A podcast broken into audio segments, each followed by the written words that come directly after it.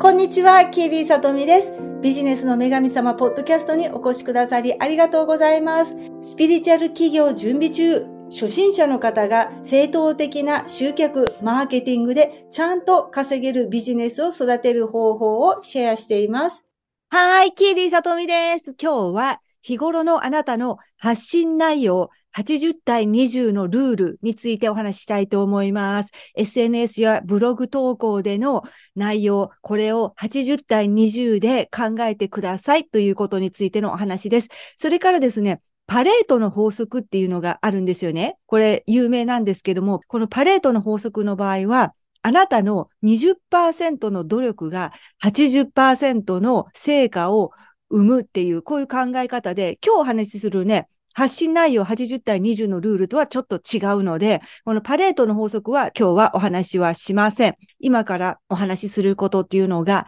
あなたの発信内容20%はプライベートのこと、あなた自身のオフの顔を見せる。仕事以外のあなたのプライベートのお顔を見せるっていうこと。そして80%、8割をあなたのお仕事の内容にしてくださいということなんですが、この80%っていう割合があまりにも多くって、ほぼ全部の記事がお仕事になるんじゃないって思いますよね。そしたら一体何を書けばいいのかわかんなくなると思うんですよ。ネタ切れ。何を書いていいのかわからない。もうアイデアに困って、いつもいつも頭でぐるぐる考えちゃう、そういうパターンに陥りやすい人が多いと思うんです。特に起業を始めて最初の頃とか、これから始めるっていう準備に取り掛かってる。で、今すでにね、お仕事用のインスタとかのアカウントがあって書き始めてる。でもこの、いつもいつもお仕事のこと書けるかっていうと、そうではないと思うんですよ。難しいんですよね。はい。私もそういう感じでした、最初は。何を書いていいかわからない。まずはネタで困る。そして書くことですごく時間もかかっていたからね。だからね、そんなあなたのためにこの80%でお仕事のことを書いていかなくてはいけないんですが、一体何を書けばいいのかっていうことをね、今日7つシェアしたいと思います。お仕事の内容の発信をするとき、この7つのことをね、交互にバランスよく書いていけばいいんだっていうことをね、説明していきますね。まず、その一つ、一つ目が、サービスとか商品のことをお話ししてください。あなたがやっているサービスや商品の説明、あるいはシェアです。それから2番目がお客様の声です。あなたの感じたことではなくて、これはあなたのサービスをご利用いただいたお客様のご感想をそのまま書いたりとか、あとはちょこっと書かせていただく。全部をご紹介するんじゃなくて、昨日のお客様がこんなことを言ってくださいましたとか、A さんがこんなことを言ってくださったんですけど、実はなんたらかんたらとかね、その声の一部を使うやり方と、あとはその声を全部を載せる方法、そういうのがあるんですよ。だからその使い分けてみてください。必ずしもお客様からいただいた言葉を全部載せるっていう方法ではなくて、あなたの記事を書くんですが、そこでこの前の A さんはそういえばこんなことを言っていました。で、そのことが私の心に響いたんですけどね、とか、そんな一部をお借りするっていうやり方もあります。はい。それからお客様だけではなく、あなたのことを知っている同業者の声とか感想とか、で、この場合、紙で書いた内容じゃなくて、口で言ってくれていたことでもいいんですよ。そういえば、同業者のタロットリーダーの方が、私のことをこんな風に言ってくれてたことがあったなとか、そういう風に書いてみてください。でもお客様の声の場合はね、ちゃんとメールとか書いてもらうようにしてくださいね。じゃあ次は3番目何を書けばいいのか。これはお役立ち情報。トレンドとかね、あなたがやってるお仕事の分野のトレンド、最新情報とか、あとはカードリーディングの情報です。カードリーディングとか占いの情報です。例えば、インスタとか見てて、今日の1枚、今日のスプレッドとかって、今日のカードはこんな意味ですよとか言って教えてくれたりするやつあるじゃないですか。あれがここに当てはまります。やっぱりね、こういうカードでの占いとか、カードから取ったスピリチュアルメッセージをご紹介するのも、これもお役立ち情報じゃないですか。だからこの3番に入ります。トレンドとかもそうですね。お役立ち情報。それから、あ、これはこういうふうにやるといいですよとか、例えばですね、政治。政治を使って浄化する方法ってあるじゃないですか。ブレスレットとかクリスタルとかね。で、そのセージがちょっとウェットな感じがするとき、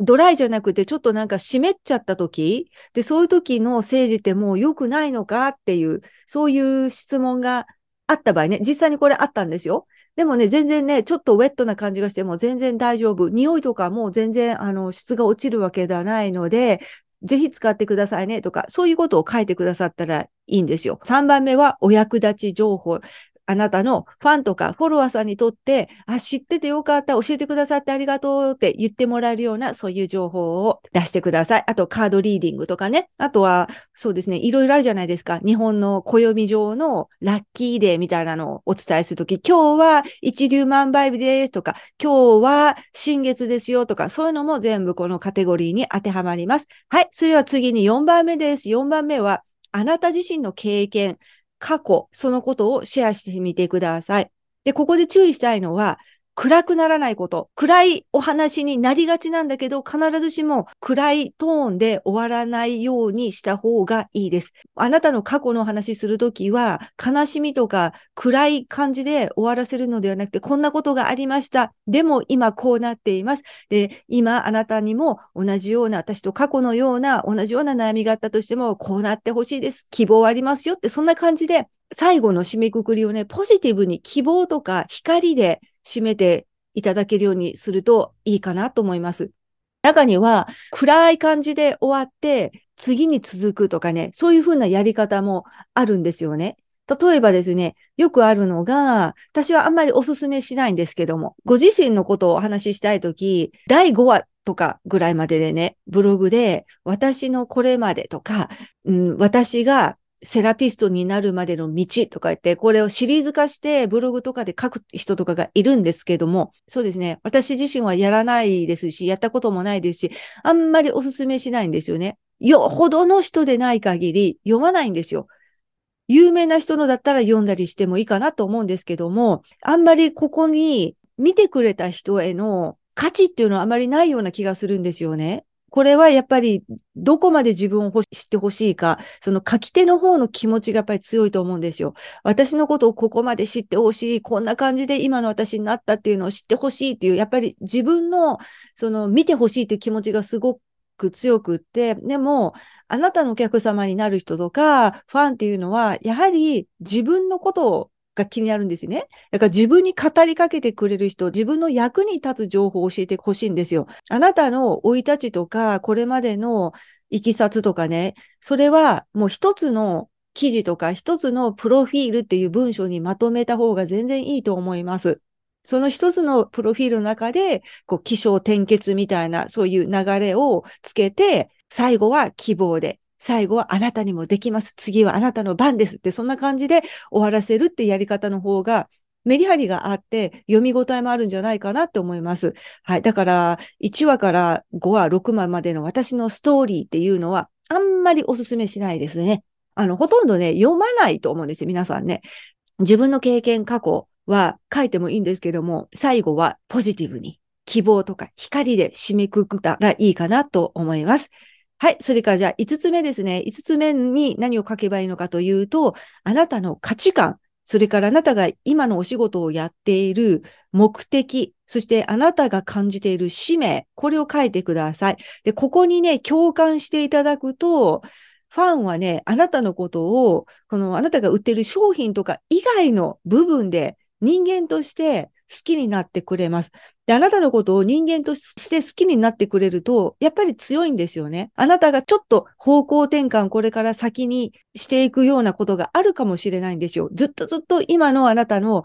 やってることをそのままずっと続けていくかどうかわかりませんし、時代的に方向転換を必要とされることがやってくる時もあるかもしれない。でもそんな時にあなたの商品が変わったとしても、あなたについてきてくれる人っていうのがいるんですよ。それはやっぱりその人はあなた自身の考え、あなたの生き方、あなたが持っている価値観とか、そういうものに共感してくれてるんですよね。日頃からシェアしていくようにするといいと思います。あなたのミッション、価値観、目的、その仕事をやる使命は何なのかっていうことを時々ね、投稿とか発信の中に入れていくといいのかなと思います。それから6番目です。6番目は、how to やり方、ノウハウ系の記事ですね。でこれは具体的な how to を教えてあげてください。口でね、こういうのがありますよっていういうふうに言うんじゃなくて、具体的にプロセスの1、プロセスの2、こんな感じで、そのあなたの記事とか発信を読んだら、見た人、読んだ人は、そのやり方がわかるようにしてください。具体的にね。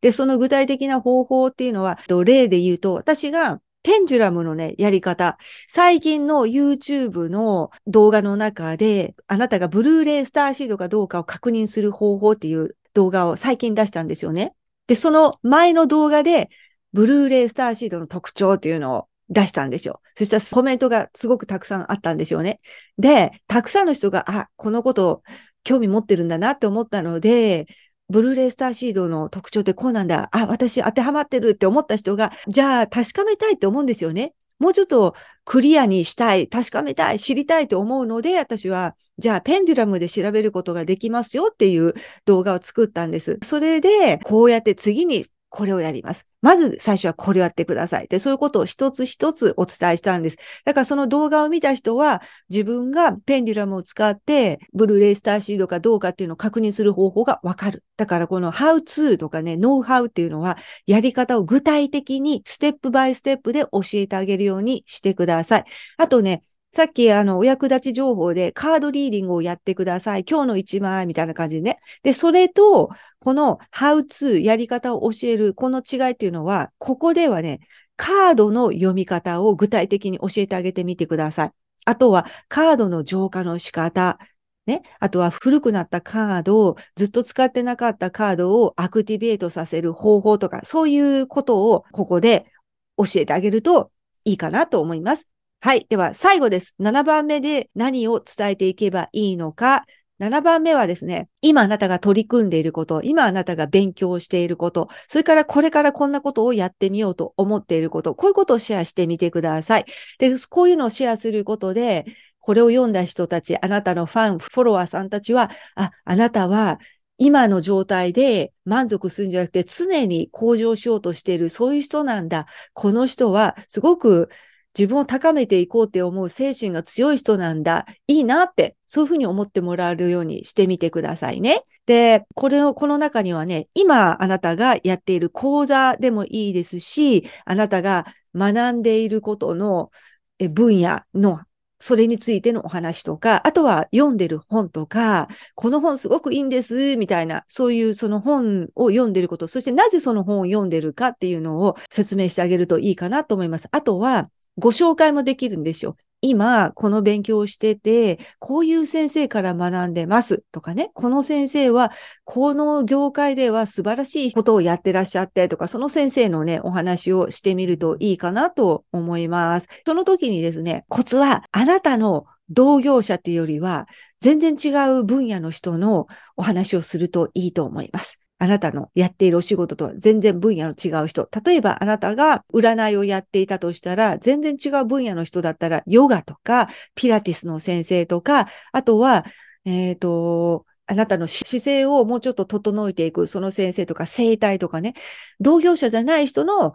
ご紹介をしてあげるといいと思います。というわけで、今日は発信内容80対20のルールで80%お仕事では何のことをお話しすればいいのかっていうことをお話しさせていただきました。それでですね、残りのね20%プライベートなんですけれどもね。で、プライベートは完全にプライベートにするよりも、最後にお仕事につなげるようにしてみてください。あなたのお仕事につながるようなプライベートの記事を書くと、これがあなたの側面を知ってもらうだけでなくね、あなたの仕事に価値を与えるんですよ。私がそうですね、昨日シェアしたアメブロ。昨日ちょうどシェアしたアメブロなんですけど、母のことっていうことをね、シェアしたんですよ。で、昨日ちょうど私、日本に着いたばっかりで、で、母が外で待っててくれたっていうことがすごく嬉しかった。そのことを書いたんですよね。で、最後に、私は今日 YouTube でスターシードと母性について子供を産むか産まないかについてのお話をしました。よろしかったら見てみてくださいって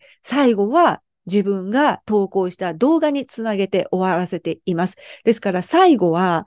完全にプライベートで終わってしまうんじゃなくて、ああ、今日楽しかった。ああ、あのご飯美味しかった。で終わるんじゃなくて、あなたの仕事につなげていくと、効果的なブログになる。SNS 発信になるので、そこちょっとひねってみてください。はい。というわけで今日は発信内容80対20のルール、何を書けばいいの？お仕事の内容はどんなバラエティで書けばいいの？っていうことを具体的にお話しさせていただきました。ではね、今日のね、お話は1番から7番のどこに当てはまるかっていうのをちょっと考えてみてくださいね。では、今日も聞いてくださってありがとうございました。次回のエピソードもよろしくお願いします。